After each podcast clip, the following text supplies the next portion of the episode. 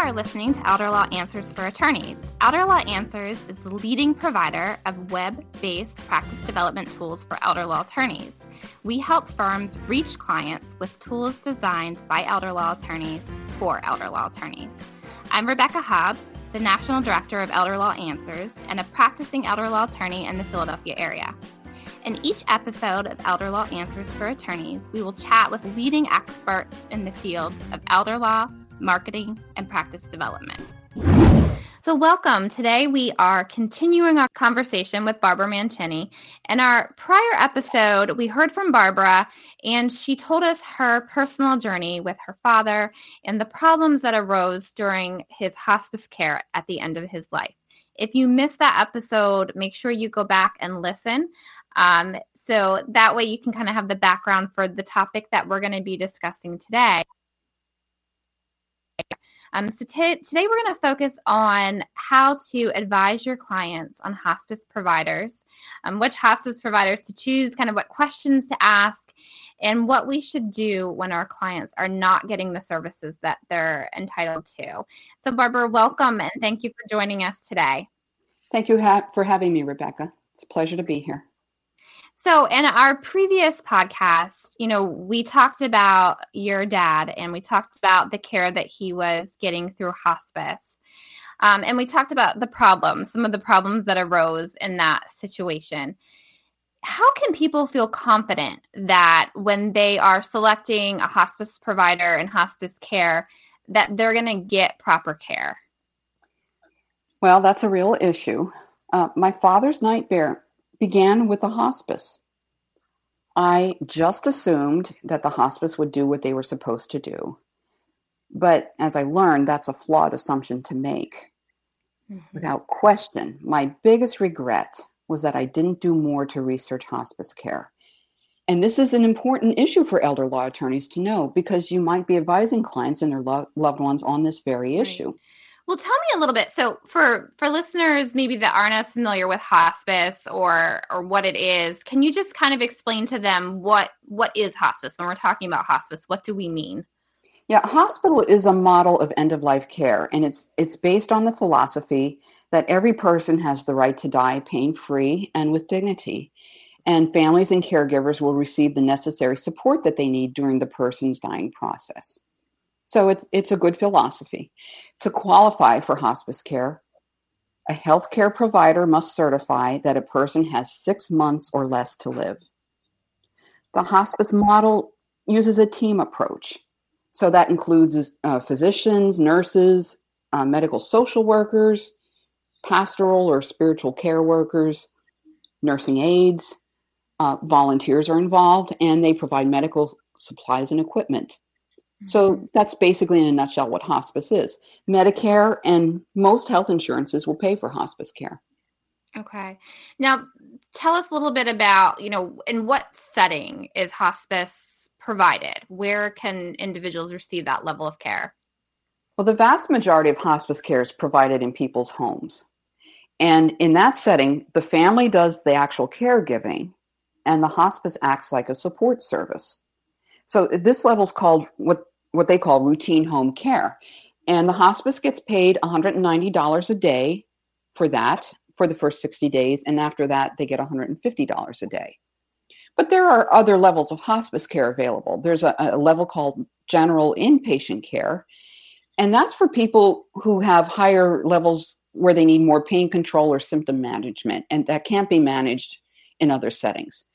At that level of care, the hospice is paid seven hundred thirty-five dollars a day. Okay. And then there's a level called continuous home care. And that's usually only used for very brief periods of crisis to still allow the person to remain at home.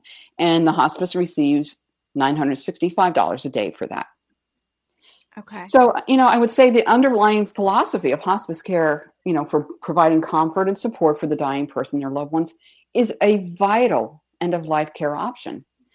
Mm-hmm. The problem is that hospices vary greatly in the quality of care that they provide. Okay. So tell me a little bit, so when we're talking about hospice care, um, and we have kind of an idea of all the different, you know, places that the hospice care can be provided, you know, inpatient, at home. what what kind of services are they actually providing, um, and, and who's regulating those services? Well, by law, hospices are required to provide all of the care related to a terminal illness. So it's it's not meant to be curative care.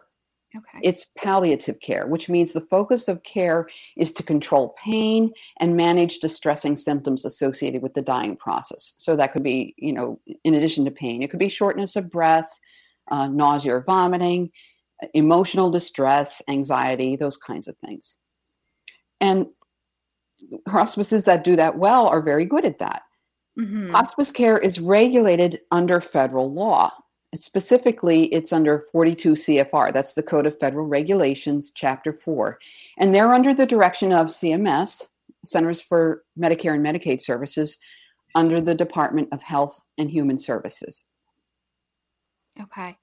Now, walk me through. So let's say that we're in a situation, or a client is in this situation, where our loved one or the client um, wants to choose hospice care. Um, what are the important things that we should know, or we should be telling our clients that they need to find out or need to know before they make that selection? Well, this, the Code of Federal Regulations enumerates the many responsibilities of hospices and the rights of the patients. I mean, I've read the entire thing. Mm-hmm. It's pretty long and dense, and you wouldn't expect most people to read right. it. And I think all the regulations are important, but there are a few that I consider absolutely crucial. And one of them is this: the patient has the right to receive effective pain management and symptom control. I mean, that's really the reason why hospices exist. They have the right to get that. Another crucial uh, uh, regulation is that the hospice must provide care that optimizes the person's comfort and dignity. And the patient needs and goals are the priority. Another crucial one: nursing services, physician services, and drugs must be made routinely available twenty-four hours a day, seven days a week. And another crucial one is that the hospice must ensure that the drugs meet the needs of the dying patient. So those four right there, if they're doing that correctly, they'll be doing pretty good hospice care. Mm-hmm. Now, tell me a little bit about, so we mentioned that, you know, insurance sometimes will cover hospice, Medicare. Um, those are different ways. Is that primarily how hospice is getting paid, is through Medicare and insurance? Yes. Um, Medicare and almost all health insurance. Medicaid will pay for hospice care, and, and private insurances. Most of them do that. Okay. So that's, the payment is is usually covered for most people. But it's right. the way that hospices get reimbursed for their services that's created some difficulties. Okay. Now, and this is also in the Code of Federal Regulations. It's written into the law. A hospice is paid for each day that the person is enrolled in hospice care, regardless of whether they receive any services on a given day. Hmm. So, for example, if a hospice, a home hospice patient is getting hospice services two days out of the week, that hospice still gets paid for seven days out of the week. Mm-hmm. And that lasts for as long as the person's enrolled in hospice care. The idea behind this payment structure was a good one.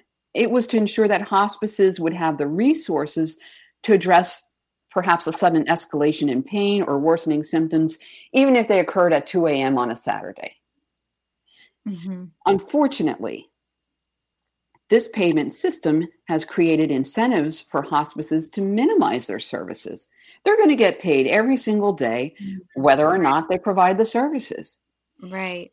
And this payment structure has led to the explosive growth of for-profit hospices, and they now dominate the industry. And two-thirds of hospice companies are now for-profits.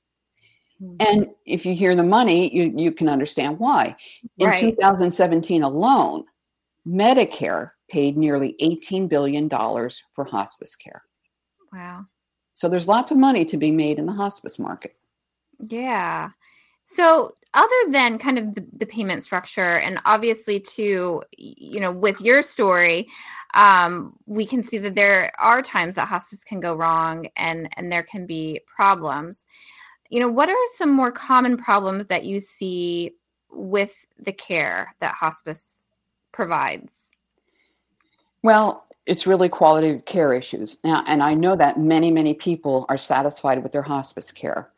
Before my family's ordeal, I had never heard anything negative about it. Mm-hmm. And most of the literature that you read about hospice care speaks of it only in glowing terms. Right.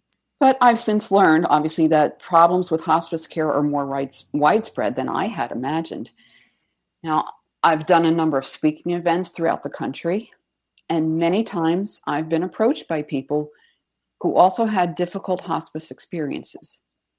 Now, I realize that's anecdotal uh, reports. You know, it's not factual data. But in two thousand fourteen, the Washington Post did a full series of investigative articles that examined problems with quality care in hospice. And it brought a lot of these problems to light. I mean, that, that series was, I think, twelve or fourteen articles specifically devoted to hospice quality issues. Mm-hmm.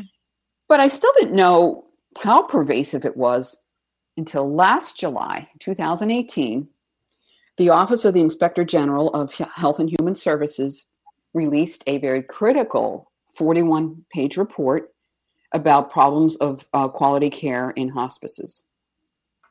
Now, this report looked at hospice care over a twelve-year period up till two thousand seventeen. So they were looking at a lot of data. And what they found is that hospices do not always provide the needed services to people who are dying, and sometimes provide very poor quality care. They found cases where hospices were not able to effectively manage the person's symptoms or their medicines, leaving people in unnecessary pain for many days. And in the report, they cited multiple examples. I mean, I'm only going to mention two of them, but the report's available online. Um, And I talk about that in my book. But one of the the uh, examples that jumped out at me was where a hospice billed Medicare for a one hundred one-year-old patient for sixteen days in general inpatient care. And that's, remember, the hospice is getting paid seven hundred thirty-five dollars a day for that. Mm-hmm. This, this unfortunate elderly man had un- uncontrolled pain throughout the sixteen days. Mm. And the hospice did not change his pain medicine until the last day. Hmm. And there was another example that they cited, uh, of the several examples, where a hospice billed for seventeen days of general inpatient care, again at seven hundred thirty-five dollars a day, for someone mm-hmm. who was in a nursing home, right. a seventy-year-old person, but never visited him. Hmm. Instead, the hospice called his family to inquire how he was doing. So they're pretty outrageous examples, and I'm certainly not yeah. saying all hospice care is like that, but it certainly gives you reason right. to pause. So right. as a as a result of this report, the Inspector General re- recommended that much greater oversight of hospices needed to be done to ensure mm-hmm. that they comply with the federal standards listed in the Code of Federal Regulations. Right. Those standards are very comprehensive. And any hospice that meets those standards would be providing high quality care. Mm-hmm. Now, that report was in twenty eighteen, you mentioned. So has there been any any more reporting or anything else released since that twenty eighteen report? Well, yes, there has. Just okay. last month again, in uh, July two thousand nineteen, the Inspector General released another two-part report on hospice care. Okay. And the first part looked at hospice deficiencies. And the second part looked at specific instances of harm caused by hospices to patients under their care. And again, they were not, it wasn't pretty. Uh, the authors of the report concluded, again, that greater oversight of hospices is needed. And also they concluded that there needs to be some way to sanction poorly performing hospice providers. Because right now, the only remedy allowed by law to address the poor performers is to remove that hospice's Medicare certification. And that's a move that rarely happens. And that you probably are aware of that in dealing with nursing homes, too. Right. Um, the Inspector General also recommended that more information be publicly disclosed about hospice performance. Consumers need to have this information. And specifically, they need to know about care deficiencies and complaints lodged against particular hospice providers. And right now, we don't have mm-hmm. the ability to get that information. So, you know, in, in our first episode, we talked a little bit about how, you know, looking back, and, and you mentioned to the beginning of this episode that you hadn't asked the right questions um, or done the research when you had been picking out what hospice provider to use for your father. And, you know, that's a situation that a lot of people find themselves in, because sometimes people don't realize they even have a choice as to which hospice provider to use, because, yeah, you know, they find their loved one, uh, you know, is end of life. Maybe they're already in a nursing home. Maybe they're at a hospital.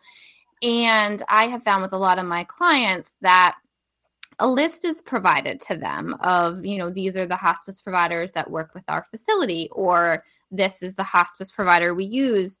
And they go with just the, the recommendation of the hospital or the nursing home or another healthcare facility. And sometimes that recommendation works out very well for them.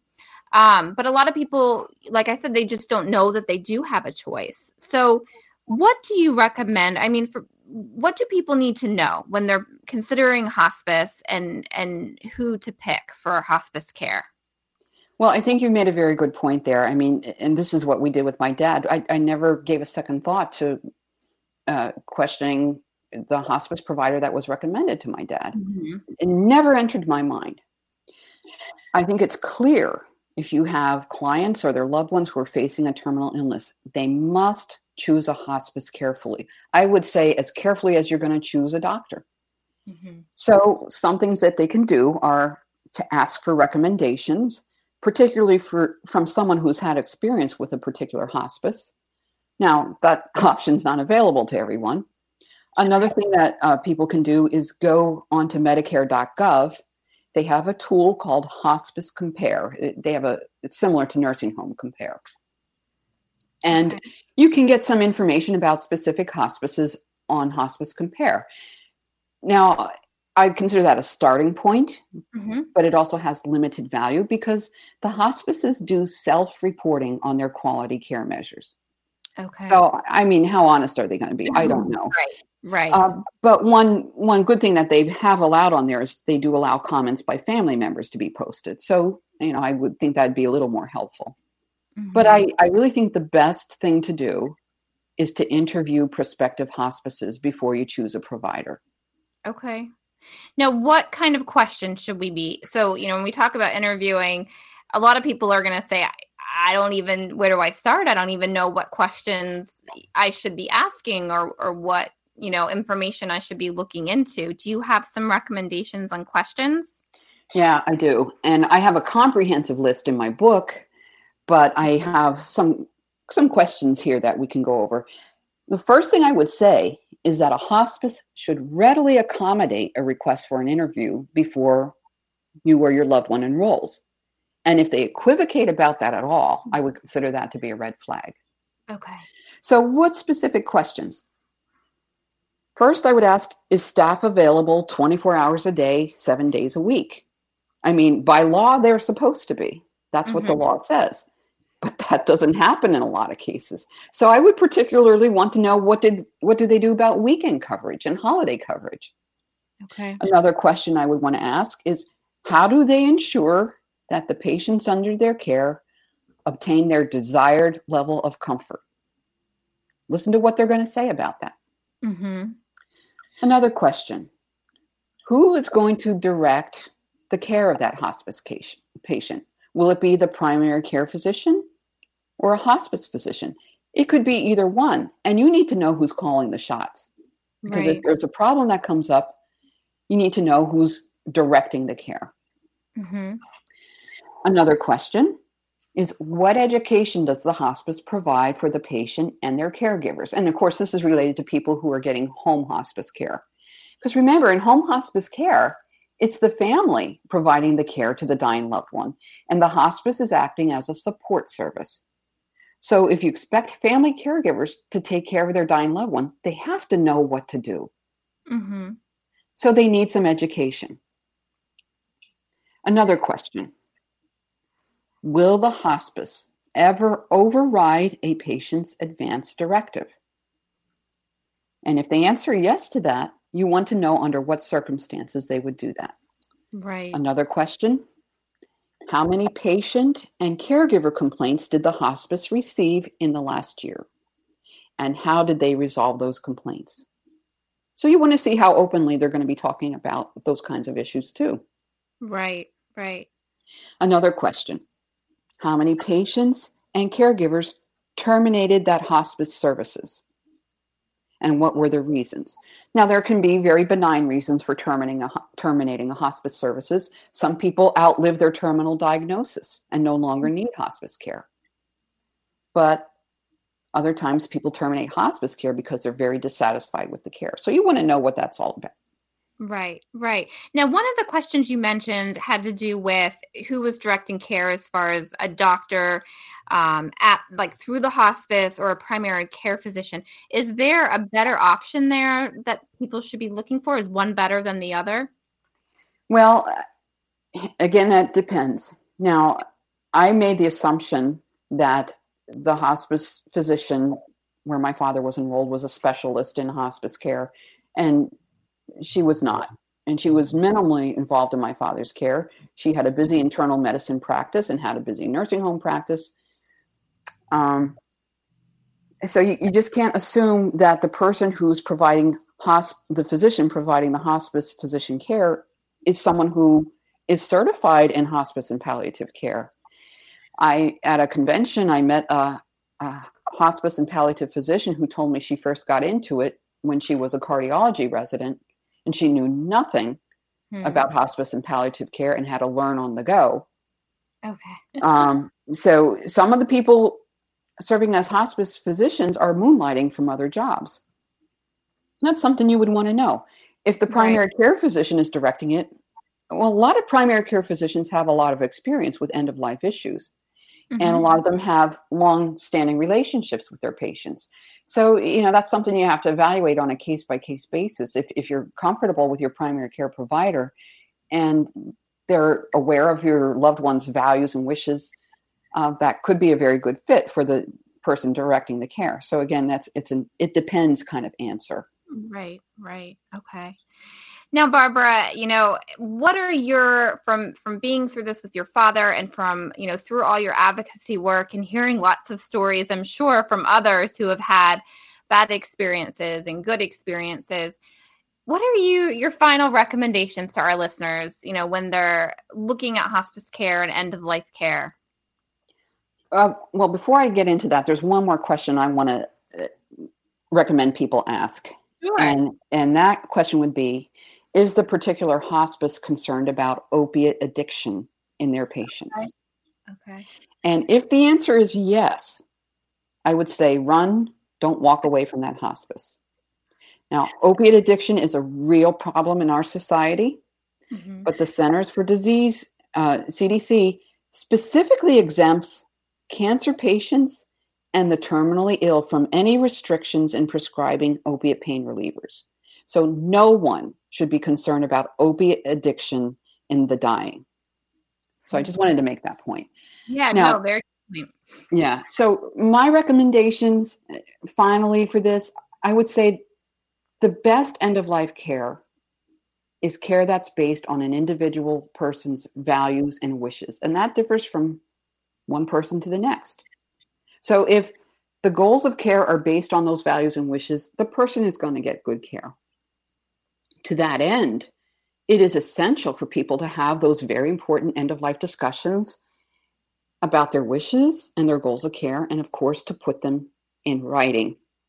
Mm-hmm. And as I mentioned earlier, it's really important to be as well-informed as possible about your rights and about the responsibilities of the hospice that you entrust your end-of-life care to. Now, Barbara, I know that you've been working hard on a book that is coming out this fall. So tell us a little bit about that.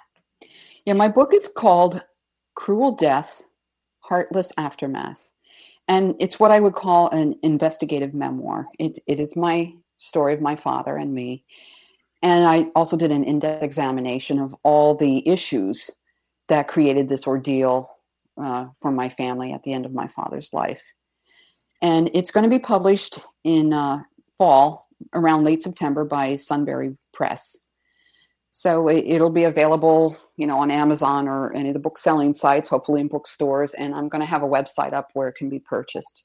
So my name is Barbara Mancini, M A N C I N I. I am on LinkedIn, if anyone wants to contact me there, or they'll be able to contact me through my website. Uh, there's a lot of good information I've packed into this book. Uh, I've worked on it for a long time, and I think all of your readers will find it instructive and helpful in uh, navigating some of these end-of-life uh, minefields we all have to go through. Yeah, yeah. Well, great. Well, Barbara, thank you so much for joining us today and for sharing your tips on selecting hospice care. Um, and thank you all for listening today to Elder Law Answers for Attorneys. If you enjoyed today's episode, make sure to share it with a friend or a colleague, and please subscribe on iTunes. You can find all of our past episodes at podcast dot elder law answers dot com. See you next time.